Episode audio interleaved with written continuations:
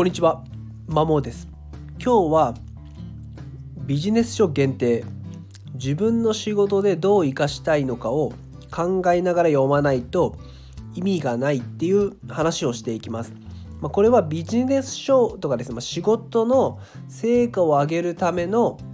本を読む際は結局ご自身の、まあ、あなたのですね仕事でどう活かせるかを考えながら読まないと意味ないですよっていう話です。まあ、私自身ですね多分ビジネス書は本当に数百冊読んできたんじゃないかっていうぐらい読んできましたが悲しいことに、まあ、そんなに成果につながったなっていうふうに感じるのはごく一部です。まあ、これは自分自身の私自身の失敗談をもとに話をするんですけども結局ですね、えっと、当時の私の読み方はですね、えっと、結局その本の中身を知りたいっていう理由だけで読んでました例えばそのプレゼンテーションのスキルを高められそうな本があったとしたらどんなことが書いてあるんだろうみたいな感じですね、まあ、そういった読み方しかしてないので結局自分の仕事に生きてんのか生きてないのかがよくわからないっていう状態だと思ってますんで、まあ、これを聞いてる方同じ過ちというかですね同じ失敗を繰り返してほしくないなと思っております。でこれはあくまでビジネス書ですね。小説とかまあ、本当に人文系の本とかっていうのは、まあ、脳科学も、まあ、人文系の本とかは別にですね仕事で生かすとかあんま考えなくて、まあ、単純に知的好奇心を満たすための書物のかなとは思ってるんですけども、まあ、そういう仕事系の本ですね、まあ、例えば話し方、まあ、セールスマーケティング、まあ、ライティングも含めて、まあ、段取りとか整理術とか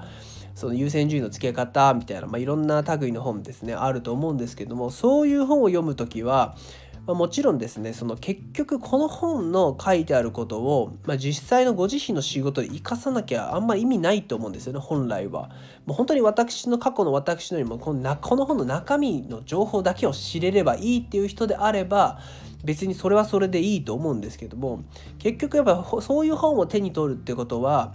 どこかしらでちょっと自分の仕事の力を高めたいとかですねスキルを高めたいっていう欲求を持って読んでるはずだと思うのでそういう人は結局この本にどういうことが書いてあったのかそれは自分の仕事だとこういうシーンでいきそうだなっていうことをですね考えながら読んで結局まメモしたりして実践していくないとあんま意味ないかなっていうふうに、えー、個人的には考えてますし多分多くのその読書は目的持たなきゃダメだみたいなことを言うか言われてる方も、まあ、同じような考えで言っていると思います。はいなので、まあ、何かしらやっぱちょっと仕事の成果につなげたいなっていうことを考えて、まあ、ビジネス書を読む読まれる方は、まあ、結局その書いてあることをどう自分の仕事で活かせるかっていうのを考えながらでそして実際に行動を移さないと意味ないなっていうふうに思います。はい